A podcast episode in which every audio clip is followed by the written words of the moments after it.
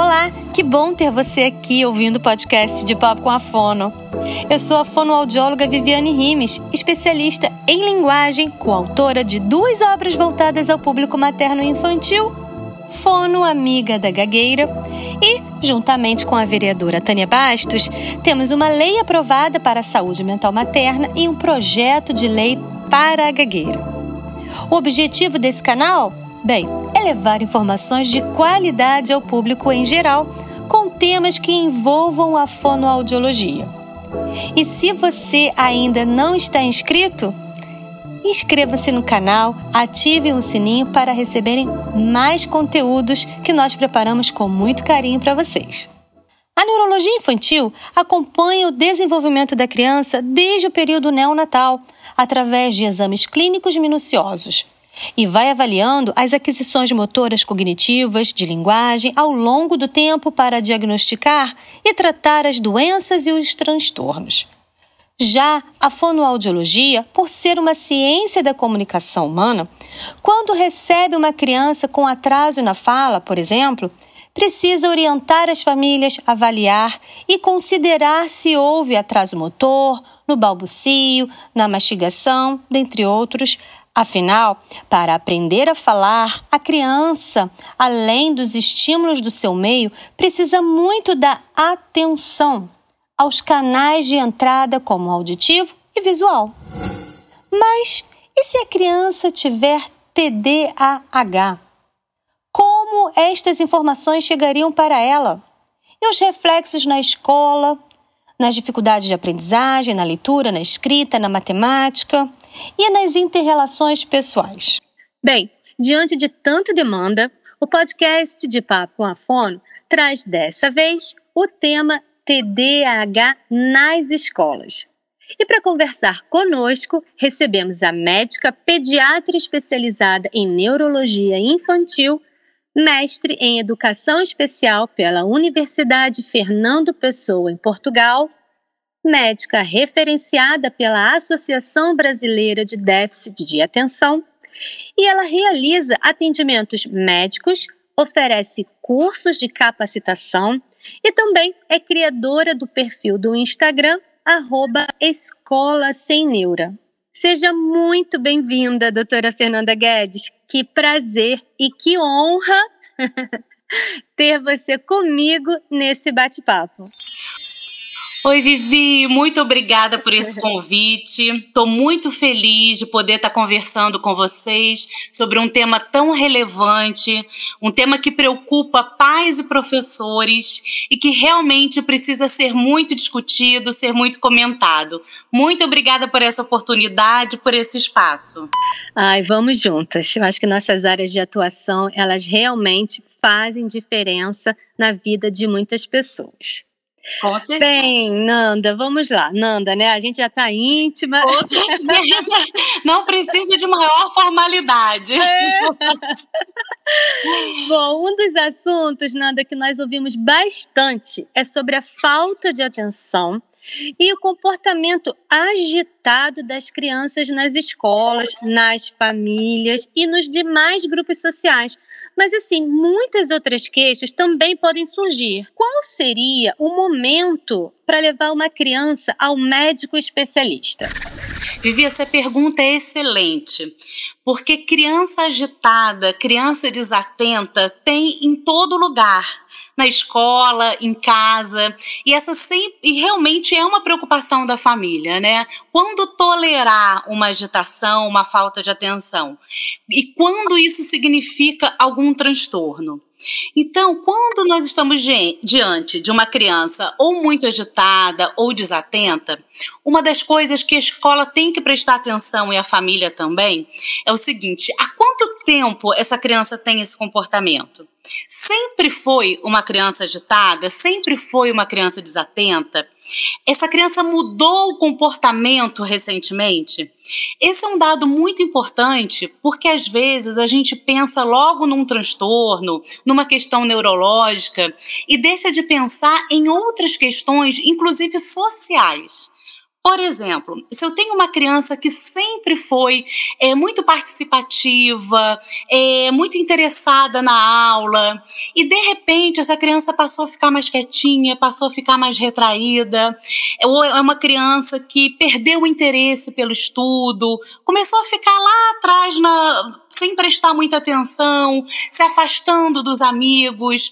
Essa criança pode estar com algum problema em casa, alguma questão comportamental, pode ser reflexo de algo que esteja acontecendo na dinâmica familiar. Inclusive, essa criança pode ser vítima, está sendo vítima de um abuso, por exemplo. E essa é uma questão que não é o tema do nosso podcast, mas é importante mencionar, porque é uma questão esquecida, né? Muitas vezes o professor não para para pensar nessa possibilidade. Até porque às vezes eles pensam, poxa, não, isso só acontece em determinada classe social, ou eu conheço a família. Eles não têm cara disso, né? Então, isso é algo que precisa ser pensado. É claro que nenhum professor vai chegar e vai sugerir, ah, seu filho tá, pode estar sofrendo abuso, não. Mas vamos tentar entender o que está acontecendo, né? E esse é o segundo passo. O primeiro é a observação. Há quanto tempo? E o segundo passo, vamos conversar com essa família. Será que aconteceu algo? Né? Houve uma mudança na dinâmica familiar, esses pais estão separando, é, essa família perdeu, essa criança perdeu algum parente próximo, aconteceu alguma coisa, é, a morte até de um animalzinho às vezes pode interferir. Então é muito importante que a escola e a família tenham uma relação estreita. Isso favorece muito é, a observação adequada da criança. Partindo depois dessa, dessa etapa da conversa com a família, não nada aconteceu, tá tudo bem. Então vamos pensar antes numa causa orgânica. Eu acho que a primeira etapa é uma consulta com o pediatra. Então, o pediatra vai avaliar: será que essa criança está com alguma anemia? Essa criança tem algum problema clínico? Tem alguma alteração, por exemplo, de tireoide que possa estar tá justificando esse comportamento diferente? Alguma outra causa orgânica? Aí sim a gente pode pensar em outras causas depois de passar por essas etapas todas. A falta de atenção também pode estar relacionada, e a gente não pode esquecer disso, a questões auditivas e visuais. Sim. Então, eu já recebi no meu consultório uma criança com diagnóstico de TDAH, com predomínio de desatenção, e que a queixa da mãe era que a criança não respondia à medicação, e na realidade essa criança tinha uma deficiência auditiva. Uhum. Então, antes da gente pensar no, no transtorno neurológico, a gente tem que descartar outras causas que possam justificar esse comportamento. Outra questão também, Vivi, que a gente tem que lembrar quando fala em falta de atenção, uhum. também não é uma, uma causa muito comentada, é um tipo de epilepsia que se chama crise de ausência. Olha. Eu não sei se os ouvintes já é, ouviram falar em algum momento sobre a crise de ausência. Eu não, eu não ouvi. Então, quando a gente fala em convulsão, as pessoas sempre pensam naquela crise da criança se bater, aquela crise que é feia de ver, que é a crise tônico-clônico generalizada. Mas a, o tipo de crise depende da área do cérebro que acontece um estímulo elétrico alterado. Então, podem ser vários tipos de crise. Pode ser uma crise de se bater, pode ser uma crise de ficar só com, por exemplo, o braço mexendo ou um movimento discreto na boca. E tem uma crise que é muito breve, que ela dura segundos e que é como se a criança tivesse sido desligada da tomada. Ela fica ali congelada, um olhar distante por segundos e depois volta como se nada tivesse acontecido. É até curioso nesse tipo de caso que às vezes a criança está escrevendo e chega assim a, a arriscar o caderno, porque ela para. É como se uhum. realmente ela tivesse sido tirada na, da tomada por segundos. É uma questão que às vezes tem que ser investigada, porque é diferente da criança que é distraída, né? Uhum. Que perde material o tempo, o tempo inteiro, que esquece casaco na escola. É uma coisa muito pontual. E aí a gente entra em outra questão que também tem que, que ser é, investigada, né? Que é o seguinte: esse comportamento da criança acontece só em casa, só na escola? Está presente em outros ambientes também? Então, é, respondendo essa pergunta de uma forma assim mais direta, o momento de levar a criança ao especialista é depois que a gente descarta causas clínicas, né, causas orgânicas, e que nada foi encontrado, que essa criança tem essas características presentes há uns seis meses, mais ou menos, não é algo que surgiu agora, e que essas características estão presentes em mais de dois ambientes, em dois ambientes ou mais. Então, vamos investigar do ponto de vista neurológico. Ótimas explicações, né? Sabia que eu ia aprender muito na gravação desse episódio. assim, um dos motivos até por eu tê-la convidado para estar aqui no podcast é porque eu realmente acompanho o seu trabalho, tanto com alguns pacientes que nós temos em comum, mas também pela linguagem tão simples, clara, que você utiliza com os pais, com os pacientes, conosco, colegas de profissão. Uhum. E muitas pessoas já ouviram falar na sigla TDAH. Mas pode ser que este episódio chegue a quem ainda não tenha qualquer tipo de conhecimento sobre o assunto. Afinal de contas, a gente já está numa média de seis países sendo ouvidos, né? O nosso episódio. Olha, que importante! É. Então, de repente, algumas pessoas escutaram, outras não, né? Sendo assim, é, vamos falar um pouquinho sobre essa sigla do TDAH, até para que saibamos diferenciar uma criança agitada de uma criança com TDAH. Eu acredito, Nanda, que a sua ajuda vai ser de grande valia, tanto para familiares, cuidadores, uh, profissionais em gerais e principalmente para o âmbito educacional onde já é comprovado até que de 20 a 25% né, dos prejuízos acabam afetando os alunos é, na aprendizagem. Uhum.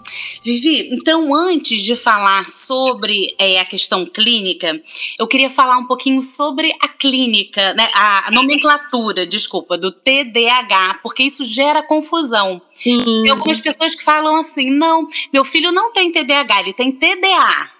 Né? É, o nome foi modificando com o passar do tempo. Alguns anos atrás, a gente falava em TDA, que era o transtorno de déficit de atenção, e em TDAH, que era o transtorno de déficit de atenção com hiperatividade. Essa nomenclatura não é mais utilizada. Por quê? Nós começamos a perceber que essas características podiam ser modificadas com o passar do tempo na mesma criança, no mesmo paciente. Uhum. Ou seja, eu podia ter uma criança extremamente agitada, ou seja, TDAH, e que na adolescência não era mais agitada, era mais desatenta, ou então mais para o TDA, né? Então isso começou a ficar confuso. Então, como é que é, na infância é TDAH, na adolescência é TDA, como é que fica isso? Então foi feito um consenso e o termo mais adequado atualmente é TDAH com predomínio de desatenção ou TDAH com predomínio de hiperatividade ou impulsividade. Porque isso a gente pode modificar de acordo com as características desse paciente ao longo da vida. Então uhum. não se usa mais o TDA, ou tem gente que fala, ah, é o TDAH sem o H, né? Então, é, falam. É, todo mundo é TDAH, com predomínio de desatenção ou com predomínio de hiperatividade e impulsividade. E aí a gente entra na questão que você trouxe, né? É como diferenciar uma criança agitada de uma criança com um transtorno. Toda vez que eu explico isso para os pais, eu digo o seguinte: a palavra que é o divisor de águas é a palavra prejuízo. Uhum. Então, é o seguinte: primeiro, esses pais têm que é, ter em casa, claro, algumas regras, algumas questões referentes a limite, porque assim, se uma criança está num ambiente em que ela nunca ouviu o não, em que não há uma rotina, em que ela é livre para fazer o que ela quiser. O tempo inteiro, quando ela for para um ambiente escolar, para um ambiente social em que haja regras, ela vai destoar. Então, isso não quer dizer que essa criança tem algum transtorno. Então, eu acho que o primeiro passo é eu verificar como que essa família está conduzindo essa questão é, da rotina, das regras que tem que existir para que uma criança possa se desenvolver de uma forma saudável. Uma coisa que eu sempre coloco é: impor limites é ato de amor. Por mais que isso seja dolorido, porque é, a sociedade é assim, na escola vão ter regras, na, na profissão vão ter regras, em qualquer lugar que a criança é, esteja, as regras vão existir, ela vai ter que se adequar de alguma forma. Então, algumas vezes eu preciso até de uma ajuda de uma psicóloga é, para trabalhar com essa família e eu ver se realmente é, ela está no caminho certo nesse sentido. Então, vamos partir do princípio que a família consegue trabalhar essa questão dos limites e, de fato, é uma criança extremamente agitada, que não para para sentar um minuto, que não consegue, é, que se coloca em situações de risco. Tem crianças que não conseguem nem terminar uma refeição, né? Que para, levanta, para, levanta. E aí, o que vai determinar eu pensar num transtorno é o prejuízo. Esse comportamento da criança traz um prejuízo significativo? O que, que é esse prejuízo? Essa criança se coloca em situações de risco, os pais às vezes deixam de sair em função do comportamento da criança, deixa de receber gente em casa, os amigos se afastam da criança em função desse comportamento. Se as respostas são positivas, sim. Eu posso estar diante de um transtorno, sim. Lembrando que tem o fator idade também. Né? Eu não posso fechar o diagnóstico de TDAH com certeza com uma criança com menos de seis anos. Né? A gente geralmente fecha o diagnóstico com 6, 7 anos, em alguns casos com 5. Às vezes a gente até usa outros tipos de medicação para tentar, como eu costumo dizer, apagar o incêndio, mas bater o martelo em relação ao diagnóstico geralmente é por volta dos 6, 7 anos. Então, se eu tenho uma criança com dois, com três anos, com esse comportamento, na maioria das vezes é uma questão que precisa de orientação, de ajuste, é, uma orientação comportamental tende a melhorar bastante os sintomas para que mais para frente essa criança possa ser investigada. Mas nessa idade não é possível o diagnóstico definitivo. Muito bom, Nanda. E assim, até a questão sobre o tratamento medicamentoso, né? Uhum. perguntar isso para você, porque tem alguns é, médicos que falam é necessário fazer um tratamento medicamentoso contínuo, sem parar em férias, sem parar em feriado, sem parar final de semana. Outros médicos falam que é só durante período de provas. Eu sei que cada um tem uma linha, mas essa é uma questão que às vezes os pais vêm perguntar para nós, fonoaudiólogos, mas a gente, eu sempre explico, a gente não tem competência para falar da, uhum. da, parte medicamentosa, né? Isso é estritamente da área médica. Sim. Vivi, assim, eu sempre converso com os pais que cada caso é um caso. Então, assim, a, o TDAH, ele é causado eh, por uma, uma alteração química no cérebro. Ele é um transtorno neurobiológico. Então, se a gente for partir desse princípio, a medicação, ela tem indicação quando indicada, porque tem, eu vou até falar de alguns casos que a gente pode não usar. É, então, quando indicada, teoricamente, o uso é contínuo, porque é uma alteração química e a gente vai causar esse equilíbrio químico através da medicação. Eu costumo dizer que a criança que tem TDAH é como se fosse, o cérebro da criança é como se fosse uma orquestra e que tem lá os músicos super competentes, os melhores instrumentos, mas falta o maestro.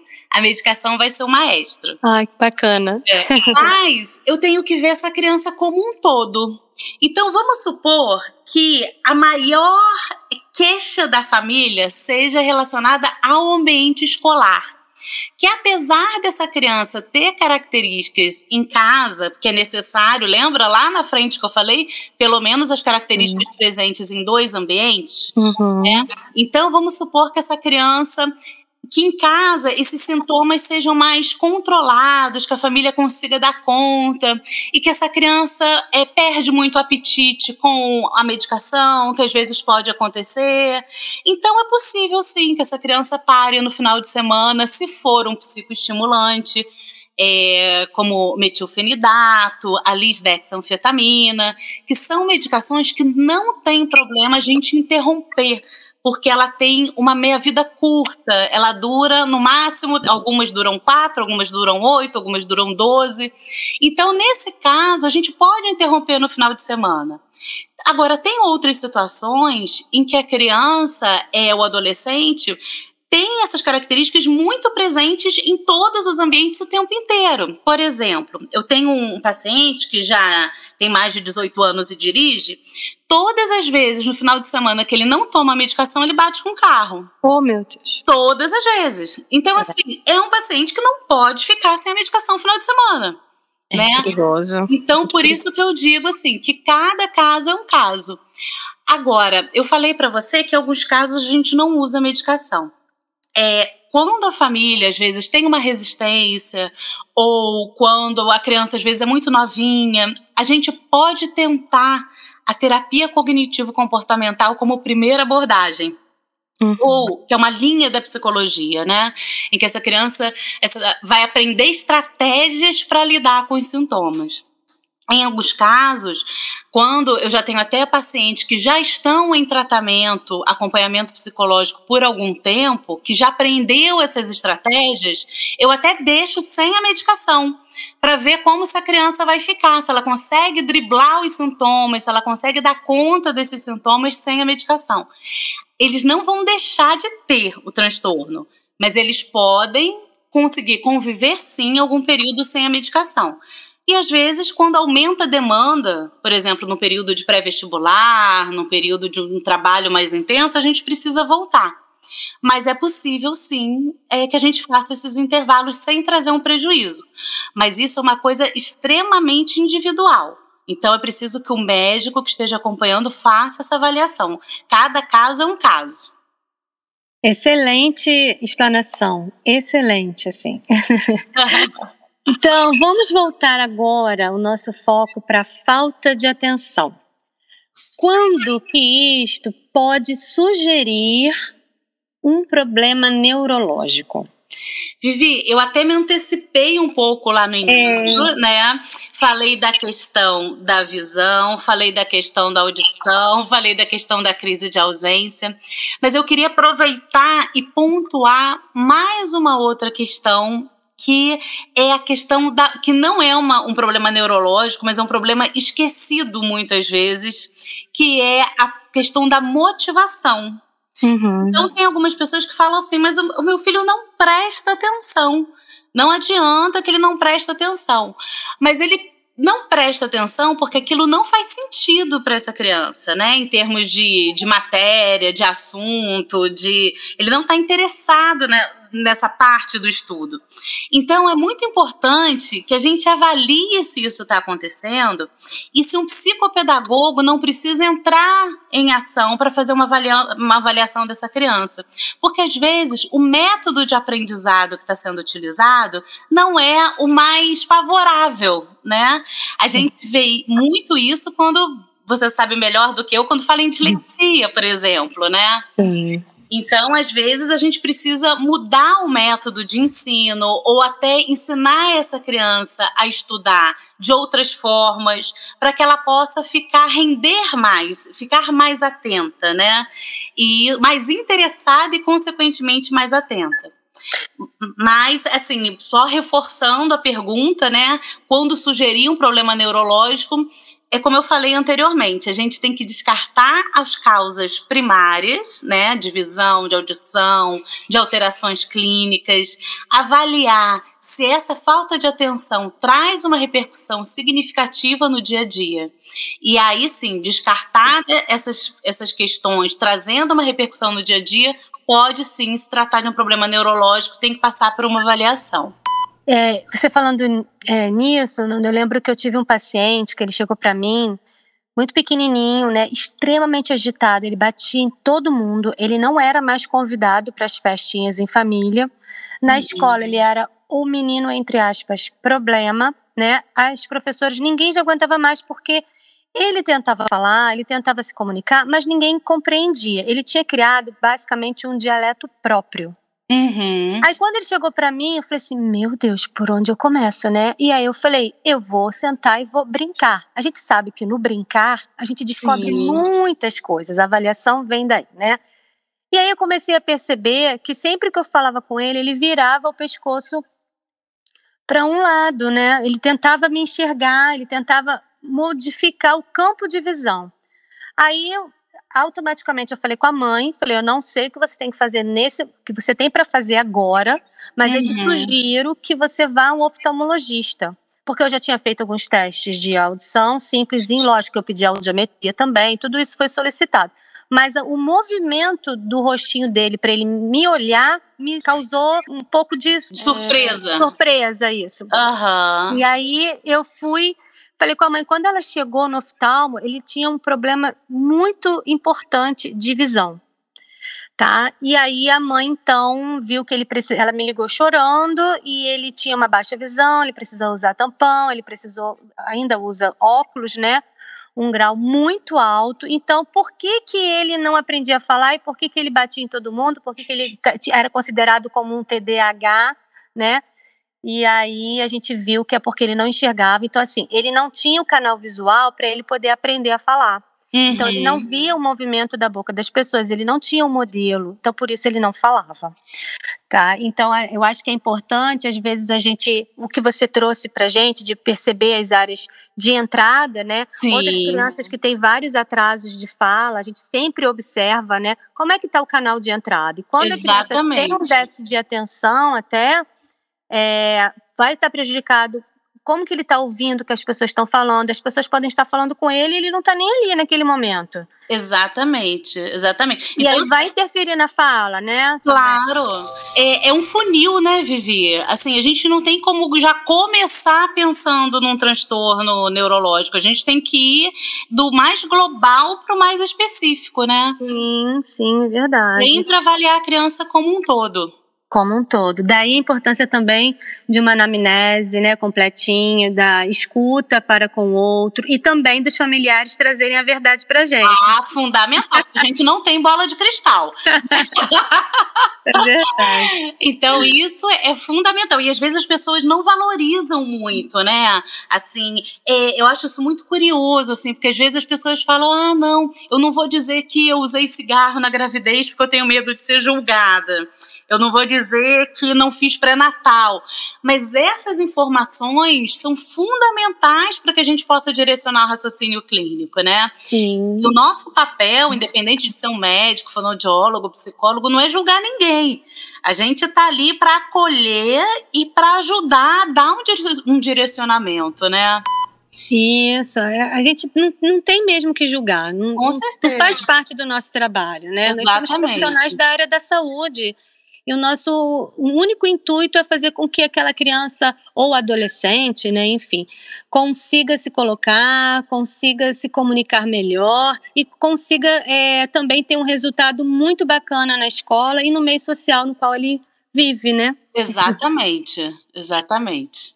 Então, assim, a gente já falou bastante, eu acho, né, sobre o comportamento agitado. Você trouxe novidades, pelo menos para mim, né, é, acerca do tema. Mas a gente é, que vem aprendendo muito ao longo desse episódio, eu acho que, assim, a gente precisa compreender um pouquinho mais que falta de educação, que às vezes a gente escuta falando nisso, né? Essa criança tá Aham. ela tem uma falta de educação, ou mesmo porque ela tem uma falta de interesse, às vezes tem, de acordo com o que você falou, porque também depende do que está sendo mostrado para eles, né? Sim, Mas isso acaba refletindo diretamente nas escolas, eh, nível social, na aprendizagem, enfim.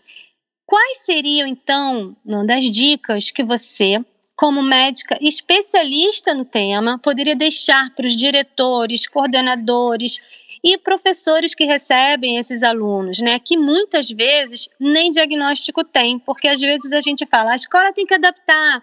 Mas assim, a escola tem que adaptar, né? A gente sabe tem uma lei aí e tal. Uhum. Você pode até mencionar depois, né, com relação a isso. Mas nós também temos é, obrigação de passar para a escola, de orientar é, esses profissionais em como fazer, né? Uhum. Porque, afinal de contas, acaba sendo um transtorno da área da saúde, que é diagnosticado por um médico, que é tratado por terapeutas, fonoaudiólogos, psicólogos, psicopedagogos, enfim. Então, Vivi, é, tem dois pontos aí que geralmente eu converso muito com as escolas. Primeiro, tem a questão da lei, que você até mencionou, que é uma lei de 2021, a Lei 14.254, que fala sobre o acompanhamento integral para os educandos com dislexia e com TDAH ou outro transtorno de aprendizagem, né? Então, de acordo com essa lei, essas crianças têm que ter o suporte educacional necessário. Mas uma das coisas que eu sempre converso com as escolas é que às vezes, nem sempre, é para o professor poder fazer alguma coisa, precisa ter o diagnóstico fechado. Porque às vezes a, a conduta do professor é muito simples. Se o professor fizer condutas simples, já pode mudar a vida da criança. Isso que eu estou querendo dizer. Não estou falando de uma mediação específica, né? De, de, ter um mediador, que aí eu entendo que existe toda uma burocracia, que essa criança precisa ter laudo, para que a escola tenha respaldo para ter esse profissional. Não estou falando disso. Mas, por exemplo, se eu tenho uma criança que é muito agitada na sala de aula, independente dessa criança ter o TDAH ou não, os professores podem ter estratégias para facilitar a participação dessa criança na sala de aula. Por exemplo, essa criança pode ser o ajudante da turma, né? A criança que tem TDAH tem de fato uma necessidade de estar se movimentando, mesmo que ela esteja medicada. Isso vai minimizar, mas não vai transformar a criança num robozinho. Então, uma criança mais ativa, que precisa se levantar, que precisa se mexer, se o professor usar essa criança como um ajudante, que vai ter que levantar, que vai ter que recolher os cadernos, que vai distribuir as folhas, que vai auxiliar o professor, essa criança já vai conseguir é, ter essa demanda, já vai conseguir se tranquilizar, porque vai poder levantar algumas vezes na sala de aula. Isso é uma, uma questão muito simples, né? Não precisa de um laudo para fazer isso. A mesma coisa a criança desatenta. O professor pode pegar uma criança que se distrai mais, colocar sentada entre as três primeiras fileiras, de preferência ao centro, que eu sempre converso. Qual a diferença? Por que, que muda, Fernanda? A criança está no centro ou está nas fileiras do canto? A criança que é desatenta, que fica nas fileiras do canto, adivinha o que, que ela vai fazer? Ela vai encostar na parede vai prestar atenção em tudo que está acontecendo. Então, no amigo que está mexendo no estojo, no material que cai. Então, a gente observa que se essa criança ficar ao centro, ela vai ter menos que, é, fatores para se distrair utilizar marca-texto na, tanto na, no dia a dia quanto na prova para marcar as palavras-chave, por exemplo. Então, circule a palavra tal. A criança vai pegar lá o marca-texto amarelo, que alguns estudos já mostraram que o amarelo tem mais essa função, e vai marcar a palavra principal. Então, são condutas muito simples que vão auxiliar. Agora, eu gosto muito de lembrar, de falar sobre a neurociência pedagógica, né? Eu amo esse tema.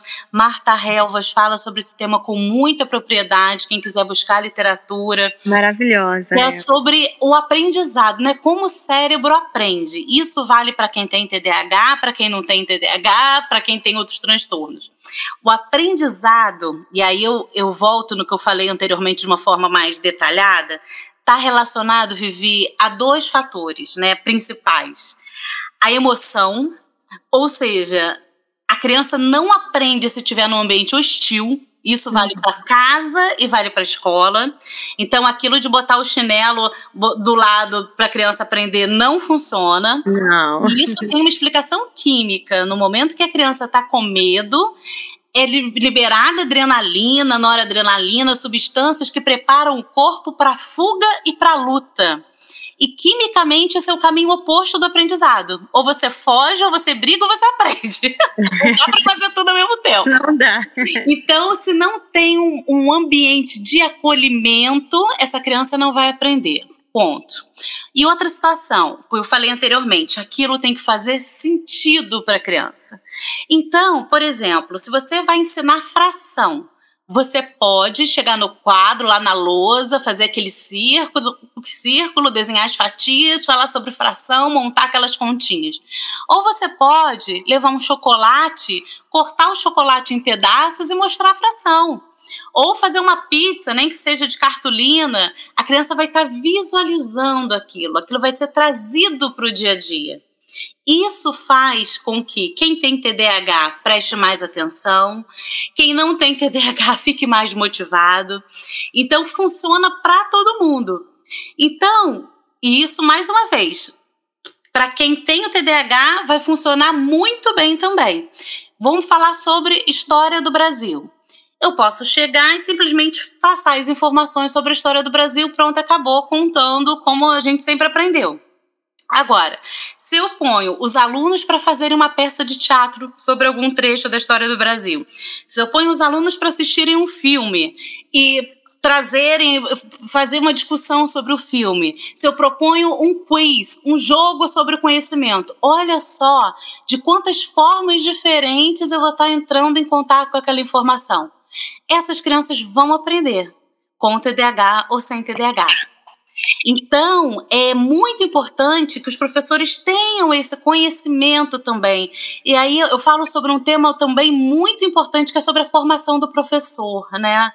É, até minha tese de mestrado abrangeu esse assunto, né? A formação do professor é muito falha no Brasil. A gente precisa uhum. falar mais uhum. sobre a educação inclusiva, sobre neurociência, porque eles vão ter ferramentas para ajudar essas crianças. E na minha tese, uma das questões que ficaram claras através de questionários que foram aplicados é que os professores querem aprender sobre isso. Eles se interessam uhum. pelo assunto, eles correm atrás, eles querem, eles têm um perfil inclusivo, mas eles não sabem como fazer. Uhum. E às vezes não tem condições, né? Às vezes alguns querem, às vezes alguns sabem, mas nem sempre é, a escola permite que isso seja feito, né? Às Exatamente. vezes acontece isso também, infelizmente. Não, e até porque é aquela coisa, né, Vivi? Às vezes tem que trabalhar em vários lugares, sai de uma escola, vai para outra, enfim, envolve uma questão aí sociopolítica, envolve um. Isso aí é assunto para mais cinco podcasts. Mais cinco podcasts. eu sempre vou defender também os professores, porque eu sou professora, né? Minha primeira formação é essa. Sim. Então a gente sabe o quanto que a gente luta dentro de uma escola, e às vezes a gente quer estudar, mas a gente precisa trabalhar, nem sempre tem tempo, então tem Com que fazer trabalho, tem que fazer planejamento de aula, tem que, enfim, fazer várias reuniões e daí vai. Quando a mudança tem que ser lá na raiz, salário, formação, isso. valorização, tudo isso. Tudo isso, porque aí com um salário melhor também consegue se capacitar mais, né? Exatamente. Então, tanto que as escolas deem, pelo menos, é, levem alguns profissionais para fazer cursinhos na escola, já que de repente tem professor que dobra, né? Trabalha manhã e tarde na mesma escola, ou em outras escolas aí tem que sair correndo, a gente come, né, comia no ônibus, dava um jeitinho para poder se alimentar quando saía de uma escola para outra. Sim. Mas foi o que você falou, né? É assunto para vários outros encontros. Mas eu acho que como a gente está falando nessa pergunta sobre dicas para os professores e tudo mais, né? Que eu acho que é importante e da gente sinalizar para os professores para eles não desistirem e que é isso mesmo, né? Alguns pacientes ou alunos, no caso, não têm diagnóstico, mas a gente tem como correr atrás, né? Peça, uhum. peça dicas, informações é, e até pegando o gancho, né? É, eu me lembro de algumas aulas do saudoso Dr. Clay Brits, quem quiser buscar por ele também, né? Você citou a maravilhosa Marta Helves, que a gente ama de paixão. Mas o Dr. Clay Brits é um neurologista, né, que partiu dois dias antes do, da nossa gravação. Nós estamos gravando agora no dia 13 de março de 2023. E ele partiu, mas ele deixou uma obra maravilhosa. Quem quiser buscar, tem muita informação. Acho que os professores podem buscar, tem muito conteúdo. Ele é do, do portal Neurosaber também, então do Instagram, que eu acho que todo mundo vai gostar. E ali os professores vão ter muito material para que eles é, busquem, é, se atualizem de forma gratuita. Verdade. O Clay Brits, assim, ele mudou, até fiz uma, uma postagem né, no Escola Sem Neura, porque ele mudou a vida de muitas famílias. Eu sou fã, não deixo de ser, né, fã do Clay. E fica aí todo o nosso carinho, né, Vivi, pela família, pelos amigos, que recebam o nosso conforto. Isso, acho que faz parte, né? A gente precisa, a gente que aprendeu tanto e a obra dele está aí para quem quiser, né? E eu, ele ressaltava muito também, Nanda, que é para a gente observar a criança do, que tem o tipo desatento, né? Porque às vezes aquela criança muito quietinha, que não dá trabalho algum, que ela é tímida, mas que ela é muito distraída, esquecida e acaba tendo um rendimento escolar também muito baixo. Então, às vezes a gente volta o nosso olhar para aquela criança que é muito agitada, mas Verdade. está quietinha lá. Só porque ela não dá trabalho, ela não merece atenção, merece. Pode Exatamente. ser que alguma coisa esteja acontecendo com ela também, né? Verdade. Bom, eu ficaria horas e horas aqui conversando com você. Ah, que delícia! o tema pede, assim, eu vejo que você fala com muito amor, com muito carinho, com muita propriedade. E a gente falou de, de como um profissional né, se comunica de forma pedagógica, que a gente falou do querido Clay, mas você é extremamente pedagógica Ah, e traz de obrigada, uma forma muito clara e objetiva para a gente poder entender sobre esse assunto. Então, é, eu posso realmente dizer que eu finalizo esse episódio aqui com os meus conhecimentos atualizados e tá trabalhando, vendo a evolução dos casos, sabe, acontecendo em tempo real, me traz muita alegria.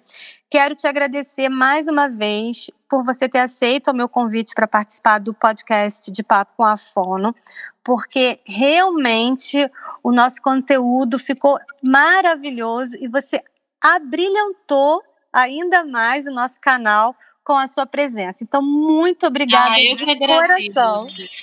Eu que agradeço, Vivi. É sempre assim um prazer enorme estar com você. Você sabe que eu admiro muito seu trabalho, te admiro como pessoa. E é, eu reforço assim, a importância desse olhar multidisciplinar, né? Então, assim, nós temos pacientes em comum e sempre uma tem que, o que acrescentar, né? Então, eu acho que o melhor para a criança sempre é esse olhar multidisciplinar, que a gente possa trabalhar assim sempre. Ah, é maravilhoso, porque a gente que é terapeuta, a gente precisa de, do apoio do médico também, né? A gente precisa tirar dúvida. Muitas vezes a gente não consegue, é, muitas vezes não, a maioria das vezes a gente não consegue trabalhar sozinha, não tem como. Eu gosto tanto de trabalhar em equipe, da gente trocar. O paciente, o aluno só ganha com isso, a família. E o nosso papel é ajudar o próximo, né? Verdade. com esse trabalho multidisciplinar, interdisciplinar, a gente só vai fazer com que as nossas profissões cresçam e as nossas crianças e os nossos jovens também. É isso aí. E assim nós chegamos ao final de mais um episódio do podcast de Papo com a Fono. Se você não teve oportunidade de ouvir os episódios anteriores, vale a pena conferir. Nós abordamos temas variados dentro da fonoaudiologia. Um forte abraço e até breve!